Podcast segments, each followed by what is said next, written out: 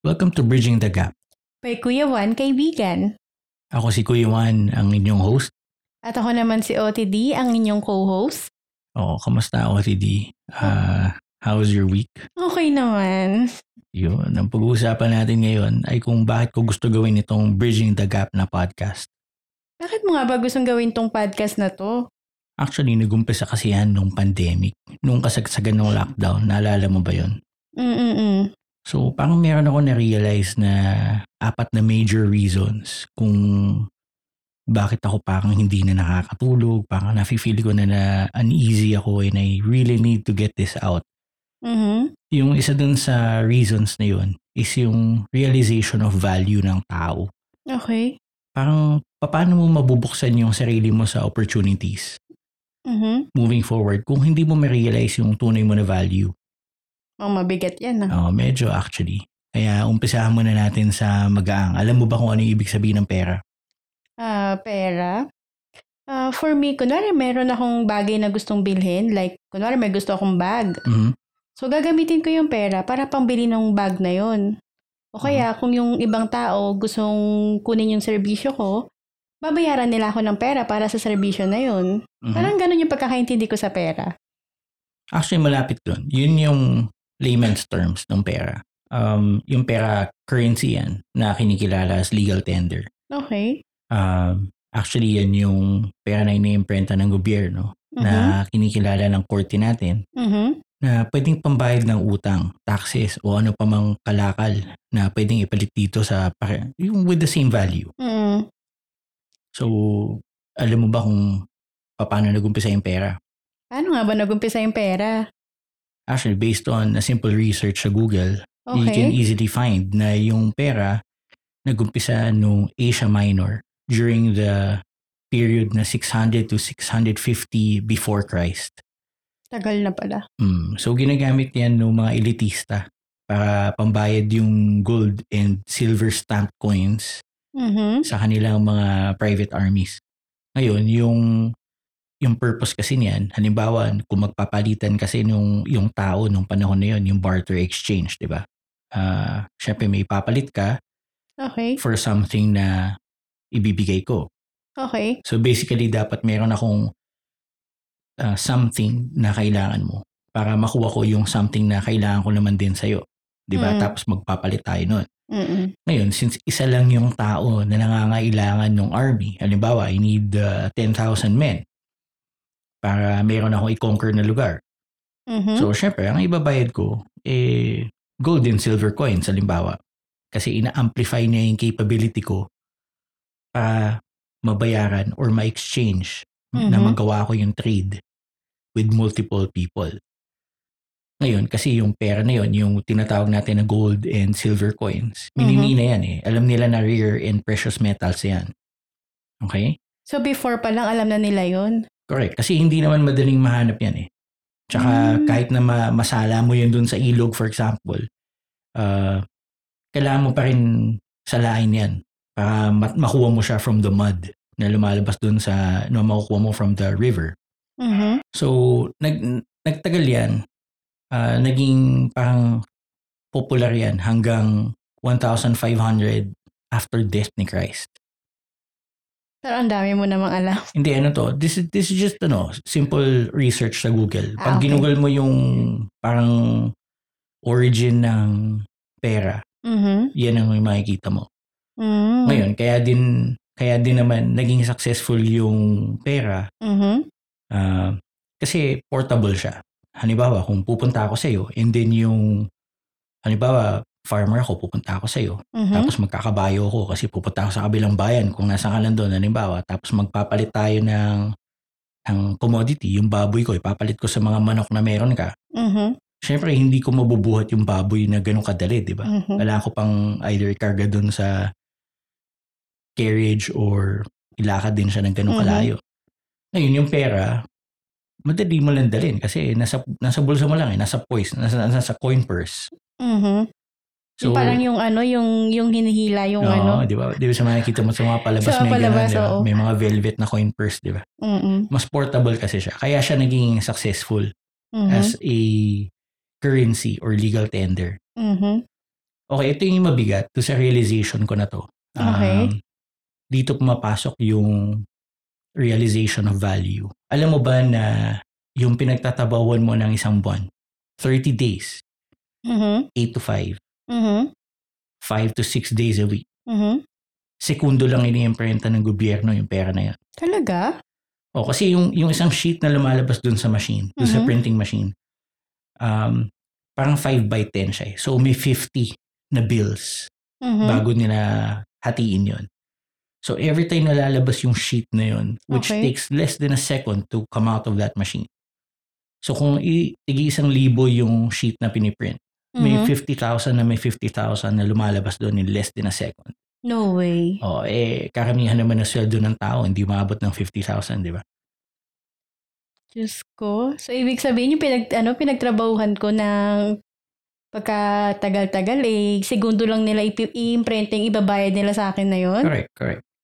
Kaya nga, nakaka, na, parang masakit sa damdamin ko isipin na yung mga tao, they think na mayama ka na kapag marami ka ng pera. Ay, totoo yan. Oo, kasi hindi hindi totoo yun eh. Kasi yung dati na kinikilala natin na currency na gawa Mhm. sa ginto at Mhm. silver, unti-unti nang tinanggal yun sa sirkulasyon. Oo nga. Bakit Diba? ganon? M- May mga may mga um, economic uh, failures tayo during the past like yung 1930s depression kung saan uh, recorded or documented na halimbawa sa US uh, kinumpis ka ng gobyerno yung ginto ng mga tao. 'Di ba? Kung kung hindi mo i-deposito yung ginto mo sa bangko, then it will be considered as a crime. Kailangan mo i-surrender yung ginto mo. Talaga? Oh, kaya ngayon, ang sinircirculate na lang natin, papel na may tint, na may tinta. Mhm. Tapos nung panahon ko pa, naabutan ko yung mamera na yung parang tigo one cent na plastic na kwadrado pa yung coin. Ah, parang may nakita akong ganyan Oo. before sa amin. Tapos yung mga barya na gawa talaga sa bakal. Mhm. Diba? Yung mga piso na malalaki, Mhm. yung dalawang piso na parang octagon ata yun, yung shape niya or something, yung may kanto. Mhm. Yung may kalabaw na, wait lang. O yung piso na may kalabaw, di ba? Piso may Oo, kalabaw. tsaka Tapos yung yung, isa yung may, yung- ano, ang tawag dyan, yung may, Malalaki May yun. Oo, malalaki yung mga piso na yun. Ngayon, yung mamera mo ngayon, maliliit na lang. Tapos wala na siyang, I, I don't think meron na siyang, meron pa siyang bakas ng silver doon. Mhm. Talagang normal na lang siya na alloy. Yung parang different kinds of metal na ginamit na lang siya to make the coin. So yung intrinsic value ng coin na yun, para maging precious metal, wala na siya.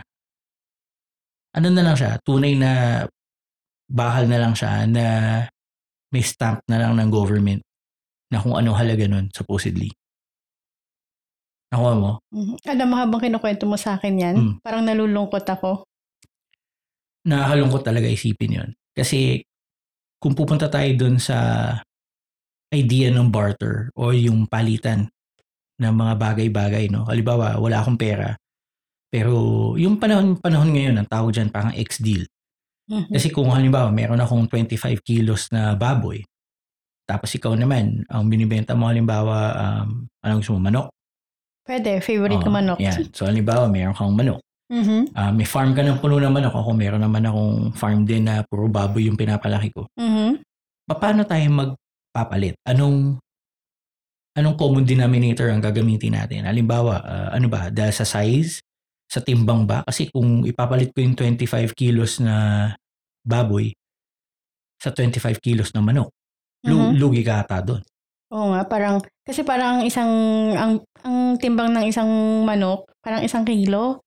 So, Oh. kung papalitan mo ako Mhm. ng, ng isang baboy para dun sa 25 na manok, parang lugi naman ako, no? Correct. Kasi marami din buto na meron yung baboy, di ba? Mabigat yung buto ng baboy, eh yung buto ng manok, maliliit lang. Mm-mm. Plus yung manok mo, nangingitlog pa siya every day. Hindi ko pa naisip yan. Correct. Di ba?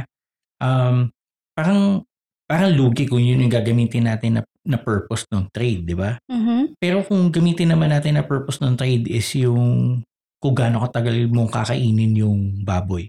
Mhm. Doon naman natin ba- pagbasihan doon sa pagkain. Yan, parang medyo, ano pa, medyo Di ba? okay pa. Halimbawa, kakatayin mo yung baboy, pagkatapos in 30 days, makukonsume mo siya. Mhm. Bibigyan mo ako worth ng manok that can feed me for 30 days. So, hindi lang manok yung hakatiin doon. Kasi bibilangin mo na din doon kung ilan pa yung itlog na pwedeng ibigay sa akin for 30 days. Mm. Di ba? Mhm. So, mas konti na ngayon yung manok na ititrade mo. Mas reasonable na ngayon yun. Mm-mm. Di ba? Pero, pero yun yung unang panahon, ganun. Ganun kalinaw yung pwedeng maging negotiation ng palitan. Mhm. Kinikilala ko yung halaga ng pinapalit mo, kinikilala mo din yung halaga ng pinapalit ko. Mm-mm. Pero ngayon, Mhm. hindi na ganun eh. Kasi yung oras na binuhos mo, Mhm. isipin mo, nag-aral ka for example ng, third, ng, ng 18 years. Pagkatapos, yung iba, umabot pa ng 25 years, di ba? Na Mhm. nag-aaral, iba, umabot pa ng 27, 28 years, depende sa profession mo, tsaka kung gaano katagal mo siyang aaralin. Tama. Pagkatapos noon, magtatrabaho ka ah, 40 hours a week for 4 weeks a month. Tapos ang ipapalit ko lang doon sa oras mo, sa pagod mo, doon sa expertise mo, Mhm. eh papel. Mhm. How would you feel? Sa ngayon kasi na-brainwash na tayo eh, na we're, we're all doing this. Halimbawa, for, for that certain paper, yung pera. Mhm. Eh, nakakalungkot isipin kasi people will kill for money. Mm-mm. Di ba? Totoo. So, parang kaya ko kaya ako naramdaman na I needed to get this out kasi Mhm. parang hey people wake up um sasayangin mo ba yung buhay mo um kasi naubusan ka na ng magagandang bagay na gawin yung mga legal na bagay which is Mhm. yun yung purpose na, na gusto natin i-share kung ano yung mga legal at madadaling bagay na akala mo mahirap Mhm. na pwede mo palang gawing paraan para maging mapera ka Mhm. Di ba? Ngayon, pag nakuha mo ngayon yung pera, hindi yan yung end goal. Mhm. Kasi ipinagpalit mo yung oras mo eh, na hindi mo na mababalik Mhm. for paper na ilang seconds lang piniprint. Do you understand? Mhm. So, wag mo akong shilan, di ba? Parang wag mo akong yabangan na maraming ang pera, parang ganyan ang dating sa akin eh. You don't understand what money means. Kasi walang halaga yan eh. It's given a value by the courts na kinikilala nito. It's given a value by the government. Kasi yan lang yung legal tender natin. Yan lang yung madali kasing paraan para magpalitan. Mhm. Di ba? Mm-mm. Pero hindi yan yung magpapayaman sa'yo. That does not give you what you're worth. Do you understand? O sige, para mas malinaw, ganito na lang. Um, alam mo ba kung ano yung net worth ni Elon Musk? Um, Doon sa yung research na ginawa mo, di ba pina-research ko sa yan? Ano lumabas yung halaga niya? yung nakita ko sa ano sa Google, ah, Mhm. 266 billion US dollars. Okay. Yun yung net worth niya. Okay. Yung, yung net worth, ano Mhm. yan eh, yan yung halaga ng assets mo minus yung liabilities. So halimbawang kunin mo lahat ng ari-arian mo, Okay. kunin mo lahat ng pinagkakakitaan mo, Okay. minus yung mga gastos at yung mga kailangan mong bayaran. Mhm. Yan ngayon yung net worth mo. Mhm. Hindi ba parang hindi ba parang ano siya, yung y- yun na lang ba yung halaga ng tao? Kung ano yung pinapasok mo na pera minus yung ginagastos mo? Parang ang nakikita ko dyan, kumbaga sa kotse, yan lang yung nasisilayan na ilaw eh sa gabi. That, that's just a very small portion of the pie. Mhm. Kung ano lang yung naiilawan, yan, yan lang yung net worth. Pero hindi niya pinapakita yung tunay na halaga ng sasakyan. Uh, nakuha mo? So parang, I mean, ikaw ba, let's, let's just make it extreme. Respetuhin mo ba yung, ikaw, in your case, yung, yung mother mo, Mhm. dahil lang dun sa kapasidad niya na kung ano yung net worth niya? Hindi, syempre hindi. Exactly. Di ba? Kung magkaroon ka ng anak, sasabihin mo ba sa anak mo na wala kang kwenta kasi yung net worth mo, ganito lang. Ay, hindi. Okay. So, madali mong makita yung value ng tao kasi malapit sa'yo, di ba? Mhm. Pero ang totoo niyan, lahat ng tao, lahat, Okay. kung meron pang mas capital sa capital natin ngayon, I will spell it like that. Lahat ng tao merong value na hindi nakikita at nasusukat ng pera. Do you understand? Mhm. Which brings me to my next point na nobody is an island. Hindi ko naman pwede sabihin na no man is an island. Lumang saying na yun. That, that is too sexist. Sabi ko nga lahat ng tao. So, on the other hand, nobody is an island. Di ba? So, Okay. magbibigay ako ng example ha. Kung magbubuo ako ng ecosystem na halimbawang dun sa system or dun sa community natin, we are 1,000 people of the same kind. Magbigay ka ng profession. Sige, ikaw. Kung ano naisip mo na yung pinakamalaking kinikita na profesyon. Well, dahil pandemic ngayon, Mm. ah, doktor. Okay, sige. So, magbuo tayo ng community na isang libo tayo na doktor doon. Okay. Tapos bumagsak yung bakod ng isang bahay. Sinong gagawa? Ah, sino gagawa? Nakuha mo yung point. Okay. O gawin natin mas malinaw. Maggawa, maggawa tayo ng community na isang libo tayo na engineer. Okay. Tapos sumakit yung ipin ng isang engineer. Ouch. Sino bubunod?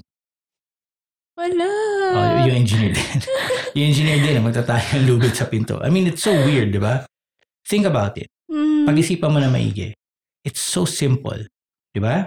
Mhm. Halimbawa, isang isang village tayo na isang libo tayong mason.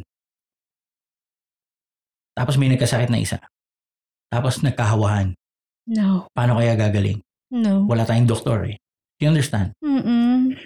Diyan ngayon pumapasok yung importance ng socialization. Okay. Hindi mo makikita yung tunay na halaga mo Mhm. if you are with people na kapareho mo. Tama. You have to start mingling with other people. Remember, what you need, other Mhm. people have. Kahit Oh. ano pa yan. Tama, If, tama. if it's friendship, tama. company, somebody to talk to, somebody to Tama. hate, somebody to love. Hindi mo lahat yan magagawa on your own. Tama. Lalong-lalo na kung nagninegosyo ka. Kung magninegosyo ka, tapos ikaw lang ang nandun, sino bibili ng tatangkilik ng produkto mo? Ikaw lang. Ako mo yung point. Mm-mm. Kaya nga, kaya nga, di ba sa McDo, bago ka mag-franchise, may requirement sila, di ba, na at least ata yung isang within a certain kilometer radius, mayroon 17,000 na tao. Mm-mm. So, tapos hindi ka pwede magtayo ng branch na malapit dun sa isa pang branch. Tama, tama. Di ba, may distance sila May na... distance, oo. So, ganyan din yan. You have to respect the fact na you need other people. Naintindihan mo? Mhm. And uh, nakakalungkot isipin kasi itong pandemic, di ba cost siya ng virus? Mm-mm. Okay. So nagkaroon ngayon ng division yung tao kasi ganyan na ngayon parang pinalabas eh. Ganyan minarket yung vaccines eh. I know this is a very controversial topic pero I really want to touch on this. Kasi parang nakalimutan na natin ang kinatatakutan natin yung virus eh. Anong nangyari kasi ngayon, yung vaccinated, nagagalit dun sa hindi vaccinated. Kasi ayaw makisama. Ngayon, yung mga unvaccinated naman, ayaw magpa-vaccine. Kasi they don't want to sign the waiver. Yung vaccine kasi, napaka-complex ng proseso niyan bago ma-clear yan eh. Mhm. It takes 10 to 15 years. 10 to 15 Oo, years? gan- ganun katagal. Kasi may mga human trials nga na tinatawag. And basically ngayon, ah, nakalalabas pa lang nung virus tsaka nung vaccine last year. Mhm. Tapos ngayon palang laganap na kinakalat, di ba? Mhm. Unang taon pa lang to nung testing. Testing yan. Kaya nga kailangan mo pumirma ng waiver na hindi ka pwedeng mag-file ng kaso or you cannot blame anyone kung magkaroon ka ng side effects. Oh. Kasi basically, you're a guinea pig right now. That's what other people say as well. They don't want to be guinea pigs. Hey, so let, let's respect that, di ba? Let's respect it.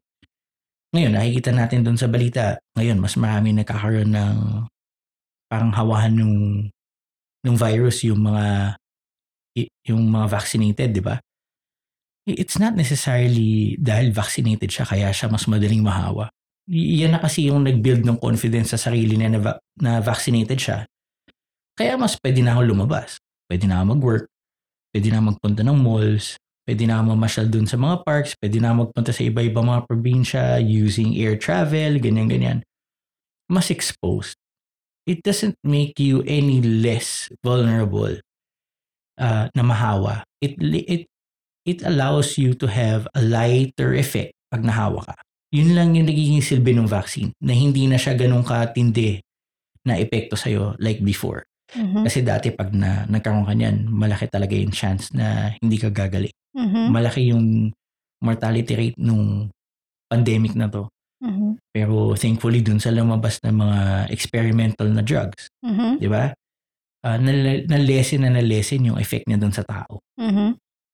So hindi ko maintindihan kung bakit nandidiri ka doon sa tao dahil hindi siya vaccinated. Ano ba yun? Yung tao na yun, siya na ba ngayon yung virus? Parang sobra naman na discrimination Um, yan. Hindi ko maintindihan. Nag, nagkalimutan na, na wait lang, hindi yung tao yung sakit. Hindi. Everybody is a carrier. Pag, pag nagkaroon ka niyan, you're a carrier. Whether magkaroon ka ng adverse or light effects. Mhm. And, and walang kinalaman yan dun sa vaccine. The vaccine does not prevent you from acquiring the the the, the virus. Mhm. Hin- hindi ka lang magkakaroon ng adverse effects. Yun yung, yun yung, that's what it is. E nakakalungkot lang kasi parang it's so sad na nakikita mo ngayon kahit yung mga nag-aaway dun sa social media about yung vaccinated and unvaccinated, hey, let's just respect each other's opinion. Tama. Hindi mo pwede sabihin na, hindi, iba niya yan, iba niya. yan." Hey, you know what? Do that and kill your business. Do that all you want and kill your business. Kasi kahit ano balibaliktad ang gawin natin, you need people. Yan yung traffic mo eh. Yan yung foot traffic mo eh. If half the population is vaccinated, tapos yan lang ang tinagap mo sa mall mo, you lessened your foot traffic by half. Just like that. Napakabilis lang. Tapos ang masama pa nun, yung mga hindi ano, vaccinated, sila pa yung mga original na kliyente mo. Correct. Ayaw, ayaw lang nila na, ayaw lang nil- nilang isubject yung sarili nila dyan. Given 10 years from now, na kung kailan aprubahan yung gamot o yung vaccine, I think sila pa yung kusa na pipila eh. Di ba? Pero ngayon, they, they just don't wanna subject themselves to that. So, alin, balik tayo dun sa main topic natin. Kailangan mo yung tao. Hindi, you cannot keep driving people away. You cannot be moving away from people. Di ba? So, malinaw yan. Mhm. Which brings me to my third topic. Mhm. You have to welcome all avenues to wealth. Lahat ng paraan kung paano ka yayaman, dapat i-explore mo. Hin- kaya nga ang tinuturo natin dito is ano eh, or yung gusto natin i-share is yung paano mo ma-realize yung mga opportunity sa yung opportunity sa paligid mo Mhm. para ma-take advantage mo yon. 'Di ba? Para yumaman ka. Mhm. Ngayon, may mga nababasa ako sa Facebook. I'm, I'm sure nababasa mo din. Mhm. Eh, not just necessarily in Facebook, kahit sa ibang social media platforms na may mga nagko-comment, di ba? Pagka halimbawa mayroong naging controversial topic, tapos may mga sumagot, tapos English yung kinoment. Sigurado yan may magko-comment. Huwag ka mag-English. Pinoy tayo eh. Hin- Hindi sukatan ng katalinuhan yung English. Hey, napaka-ob- napaka-obvious niyan na hindi sukatan ng katalinuhan yan. Pero wag mong i-bash yung mga tao na, na, na marunong mag-English. Tama, tama yan. Okay? Kasi,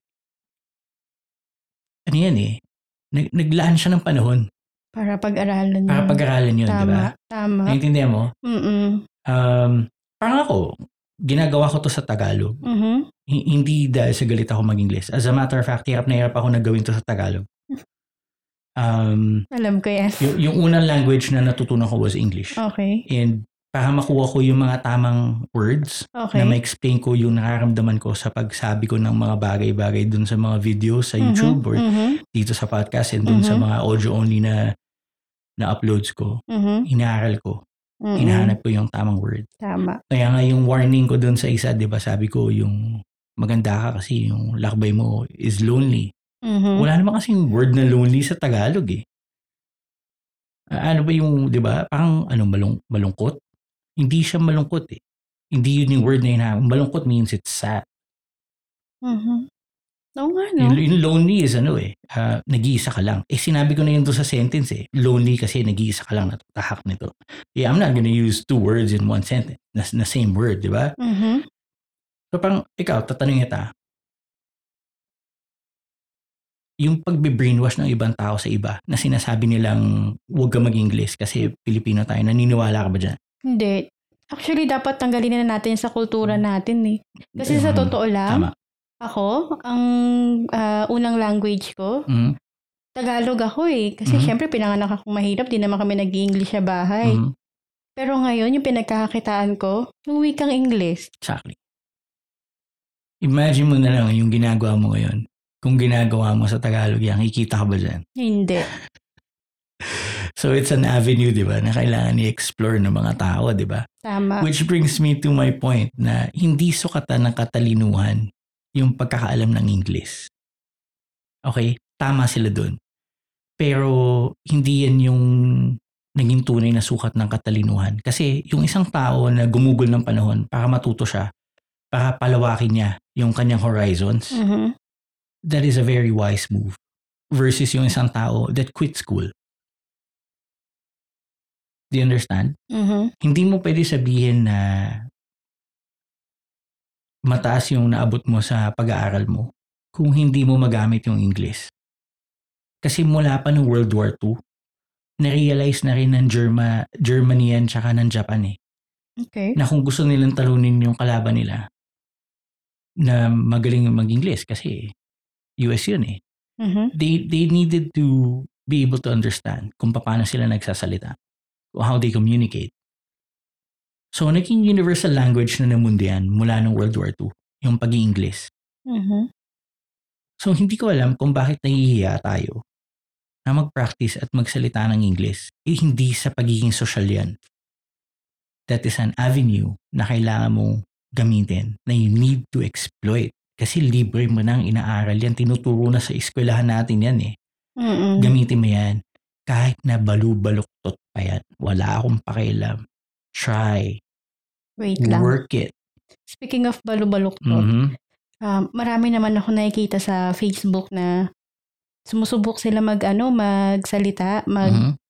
magsabi ng nararamdaman nila sa English. Oo.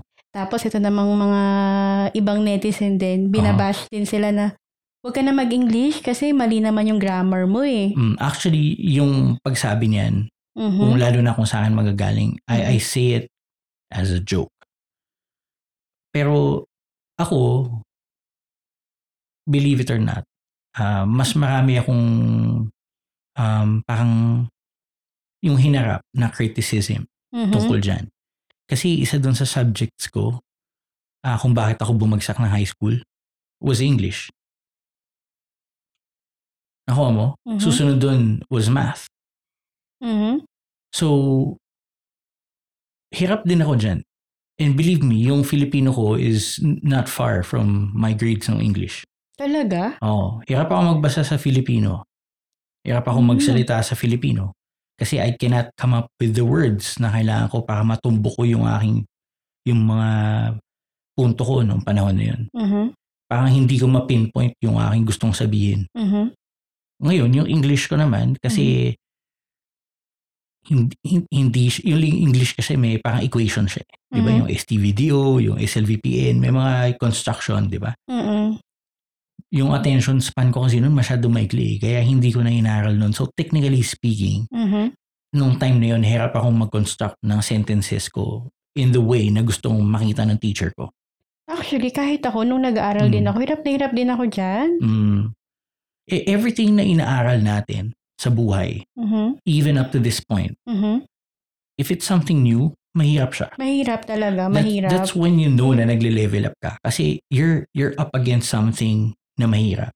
Mhm. Eh, hindi ka dapat lumalayo doon. Kasi dapat nga masaya ka eh. Kasi, kasi kung yung ginagawa mo ngayon, naging madali bukas, di ba? Tapos hindi mo na naramdaman na nahirapan ka, ibig sabihin nun, hindi ka na nag-move forward. Stagnant na. Naging stagnant ka na. See? Tinan mo, yung word na stagnant. Tagalogin mo. Exactly my point. Wala akong masabi. Di ba? Di ba, yung daily life natin, di ba? Hindi mo na-realize, parang ang sarap ng feeling na dalawa Mm. yung lingwahe na alam Tama. mo. And may mga ibang tao na blessed. Ang ang perfect na example dyan yung mga Chinese dito sa Pilipinas. Mhm. Marunong sila mag-Tagalog, di ba? Mhm. Marunong mag-Ingles. Mhm. Marunong mag-Mandarin. Mhm. Marunong mag-Fukien. Mhm. Apat. Apat na language. Actually, tatlo. Yung Fukien kasi dialect ng ng China yan. Ng Mm. probinsya. Di ba? Tapos tayo dito, Tagalog, tapos Oh, English. tapos galit ka pa pag may nag-English.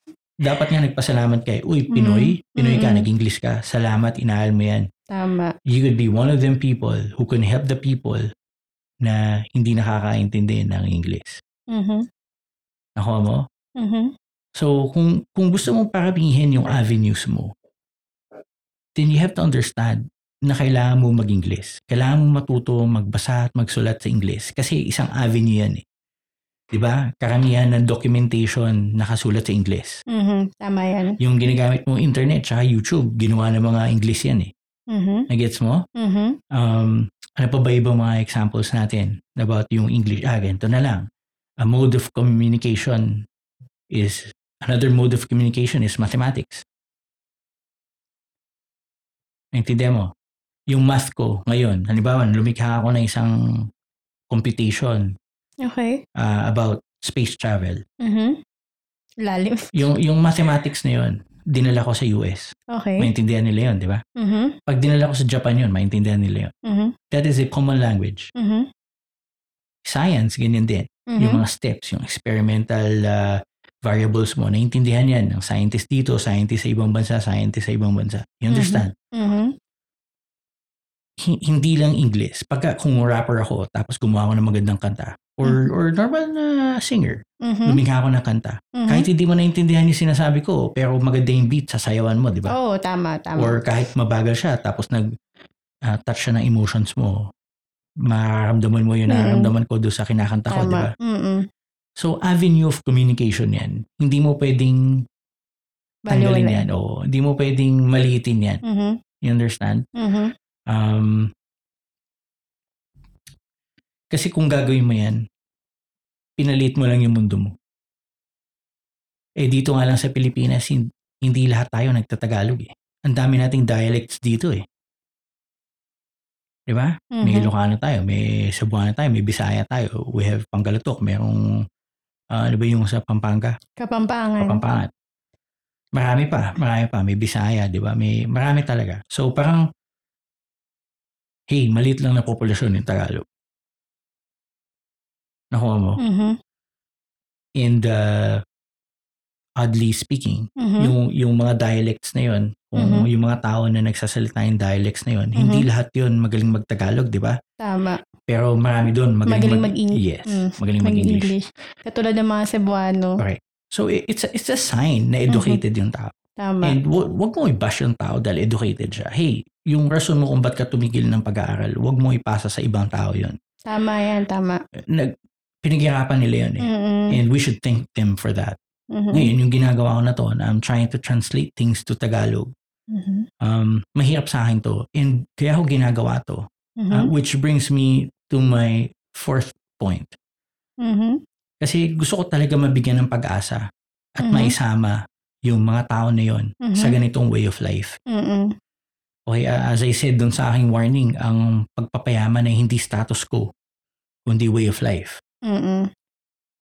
And uh, nagulat ako kasi nung nag-research ako, Mhm. as of 2019, Okay. according to the Philippine Statistics Authority, Mhm. 91.6% ng Filipino were functionally literate. So 91.6 marunong magbasa at magsulat. Okay? Mhm. So ano nangyari dun sa 8.4%? Yun lang. Kasi yung yung yung 91.6 na yan uh, out of 79.7 million Filipinos, yung 91.6 na yan equates to 73 million Mhm. na tao, Mhm. na Pilipino. Mhm. So meron tayong 6.7 million na hindi marunong magbasa at magsulat. It's very mind-boggling. Nakakalungkot. 6.7 million. And and I thought na personally I thought na hindi na realistic to. It's 2021, turning 2022. Mhm. Meron pa palang hindi marunong magbasa at magsulat. Na lahat nga ng tao may cellphone. And napatunayan ko yan. Diba? Mhm. Lilawin ko lang. Functional functional literacy Mhm. uh, means yung tao marunong siya magbasa at magsulat, di ba? Mhm. Tapos it's good enough para magamit niya yan sa pang-araw-araw na kabuhayan niya. Mhm. Tsaka kaya niyang gamitin yan para matapos at magawa niya yung mga skills na required sa kanya Mhm. para kumpletuhin yung trabaho niya on a basic level. Basic pa lang. Basic. So, 6.7 million ang hindi marunong magbasa at magsulat Nakakalungkot. as of uh, 2019. Nakakalungkot talaga. Naalala mo ba yung panahon uh, nung nag-round up tayo ng weekend kasi magbabayad tayo ng sweldo sa mga tauhan natin. Mm-mm. And yung iba doon, nasa harapan na nila yung logbook. Mm-mm. Hindi pa nila mahanap yung Yung pangalan, pangalan nila. nila. Nakakalungkot. It's Mm-mm. right there. Ang babasahin mo, yung mga pangalan mo, Pangalan, mm. pangalan na lang. Hindi mo Mm-mm. pa mahanap. Tsaka Ang masama nun, tinuro mo pa kung anong portion ng logbook. Tsaka ano kung saan sila pipirma kasi hindi nila mabasa yung yung salitang signature. Correct. Nakakalungkot. Tapos Parang yung, ano, parang ang sakit pa ano makita na ganun sila. Pero wala naman tayong magagawa eh. correct. Tapos, uh, ano pa, yung, yung, naalala mo yung mga time na nagsispend ako ng panahon sa kanila sa gabi. Mhm. Y- yung iba doon, parang gusto na nilang itapon yung telepono nila, di ba? Kasi hindi nag-work. Mm. Tapos si hiramin ko, titignan ko, Mhm. hey, you know what? Sinasabi na doon kung ano yung kailangan mong pindutin to solve that problem eh. So, sinolve ko, binalik ko, okay na. na nakita mo how, how deep this problem goes? Kasi you have something, meron kang item that's perfectly functional, na wala namang problema, like a Mhm. simple cellphone na ginagamit mo. And Mhm. since hindi mo alam kung paano magbasa, Mhm. hindi mo ngayon mabasa yung instructions. Hindi mo ma-solve yung problema. Hindi mo masolve yung simpleng problema na yun. Eh, nakakalungkot, di ba? Mm. And uh, halimbawa, ako, meron ako mga gustong gawing foreman. Gusto kong turuan paano maging foreman. Mhm. So, iniiwan ako ng note. Mhm. O, sabihin ko, pare, ito ang trabaho bukas ha, lilista ko. Mhm. Hindi yun yung magagawa. Bakit? Hindi naiintindihan. Hindi naiintindihan yung simpleng note. Yung notes ko nasa note, sa, saan ba tawag yung post-it? Gano'n lang kalaki. Hindi mo pa maintindihan. Kaya nga, um, marami rin, marami din sa mga ganun yung parang mabilis malungkot. Yung mabilis ma-give up. Yung mabilis sa, yung parang mawala ng pag-asa. Mhm. Kasi yung problem solving sa math, Mhm. it starts at grade 2. Mhm. And maraming tumigil bago mag-grade 2, di ba? Mhm. Yung problem solving kasi nandyan yung mga words Mhm. uh, na pinababasa sa'yo dun sa subject na yun, di ba? Mhm. Tapos hahanap ka ngayon ng keywords doon para maging equation siya. Itatranslate mo yung words na yon into numbers para Mm. mabuo mo yung equation para masolve mo yung problema. Mhm. Nag-uumpisa yun ng grade 2 Mhm. hanggang sa matapos ka ng kolehiyo. Mhm. Since hindi mo pinagdaanan yun, ano ngayon yung nagbigay sa'yo ng skill para magawa mo yun? Basically, yung problem solving capability mo is uh, not par with those na naglaan ng panahon para kapitalan yung sarili nila. So aside from the people na maigi na, na gustong sumama sa atin sa lakbay natin sa pagpapayaman, yan yung ibang mga tao na gusto ko sana maingganyo magkaroon ng pag-asa. Tama. Um, kung may yung mga nakikinig ng podcast na to, nananawagan ako, kung may kilala kayo na alam yung gustong gusto ninyo sanang mabigyan ng hope, yung maingganyo ninyo, ma-encourage ninyo na yung bumalik sa pag-aaral, Mhm. isama ninyo. oo. Mhm. Hindi, nag, I'm doing my best na gawin ko to sa Tagalog. Mhm. Um, hindi ko nararamdaman ng limitasyon. Ako yung may limitasyon, hindi na problema yon. Uh, I'll deal with my problem. Pero gusto ko ta- talaga na maingganyo natin sila kasi 6.7 million people. Sabi ko nga eh, saving just one is already worth it. Nung 2019 pa yan, ano? Yeah, mas marami na for sure yan ngayon. Nakakalungkot talaga. Di ba? So, i-summarize natin. Um, apat na reasons, yung major reasons. Hindi lang naman yan yung rason, pero yan yung major reasons kung Mhm. bakit talagang gigil na gigil ako gawin yung podcast. And ang dami pa nating mga gustong ilabas na topics, di ba? Mhm. So, balikan natin. Yung unang reason is kasi gusto kong sana ma-realize ng tao yung tunay na halaga nila. Huwag niyong sukatin yung sarili niyo based on your net worth. That is a very small portion of the pie. Mas importante ka pa dyan. And you need to uh, understand yung point two na hindi ka pwedeng mabuhay mag-isa. You need other people. They have what you need and you have what they need. Mhm. Diba? Dapat nga ma-encourage mo yung sarili mo to find people na hindi mo katulad. Mhm. Tama. Di ba? Kasi kung halimbawa pupunta ka ng isang party and then you're just gonna keep sitting with your friends, um, hindi mo pinapalawak yung horizons mo. Hindi mo pinapakilala doon sa buong party who you really are. Mm-mm. And hindi mo dapat ikahiya kung ano yung kaya mong gawin. Kasi sa isang community na meron akong mason, meron akong mekaniko, meron Mhm. akong engineer, meron akong doktor, may dentista, merong ekonomista, merong banker, merong Kompleto na. na kumpleto, lahat yan merong halaga. Mm-mm. Do you understand? Tama. Kasi tama. halimbawa, yung, yung, yung doktor, ginising niya, yung, I mean, yung farmer, ginising na yung doktor. Mhm. Kasi masama yung pakiramdam niya. Eh. Mhm. Madaling araw, di ba? Mhm. So, tinulungan siya. Mhm. Nagkaroon ng utang na loob. Mm-mm.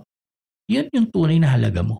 Kasi nagkaroon siya ng utang na loob, di ba? So, Mhm. ngayon, ito si farmer, si doctor, one night, nanonood siya ng TV, and then nagutom siya, and then ayaw naman niya kumain ng matinding luto pa or something, pero gusto niya magsalad, no? Mhm. Eh, yung farmer, kapitbahay niya, ginising niya. Uy, Mr. Farmer, meron ka bang lettuce? Kasi gusto ko magsalad eh.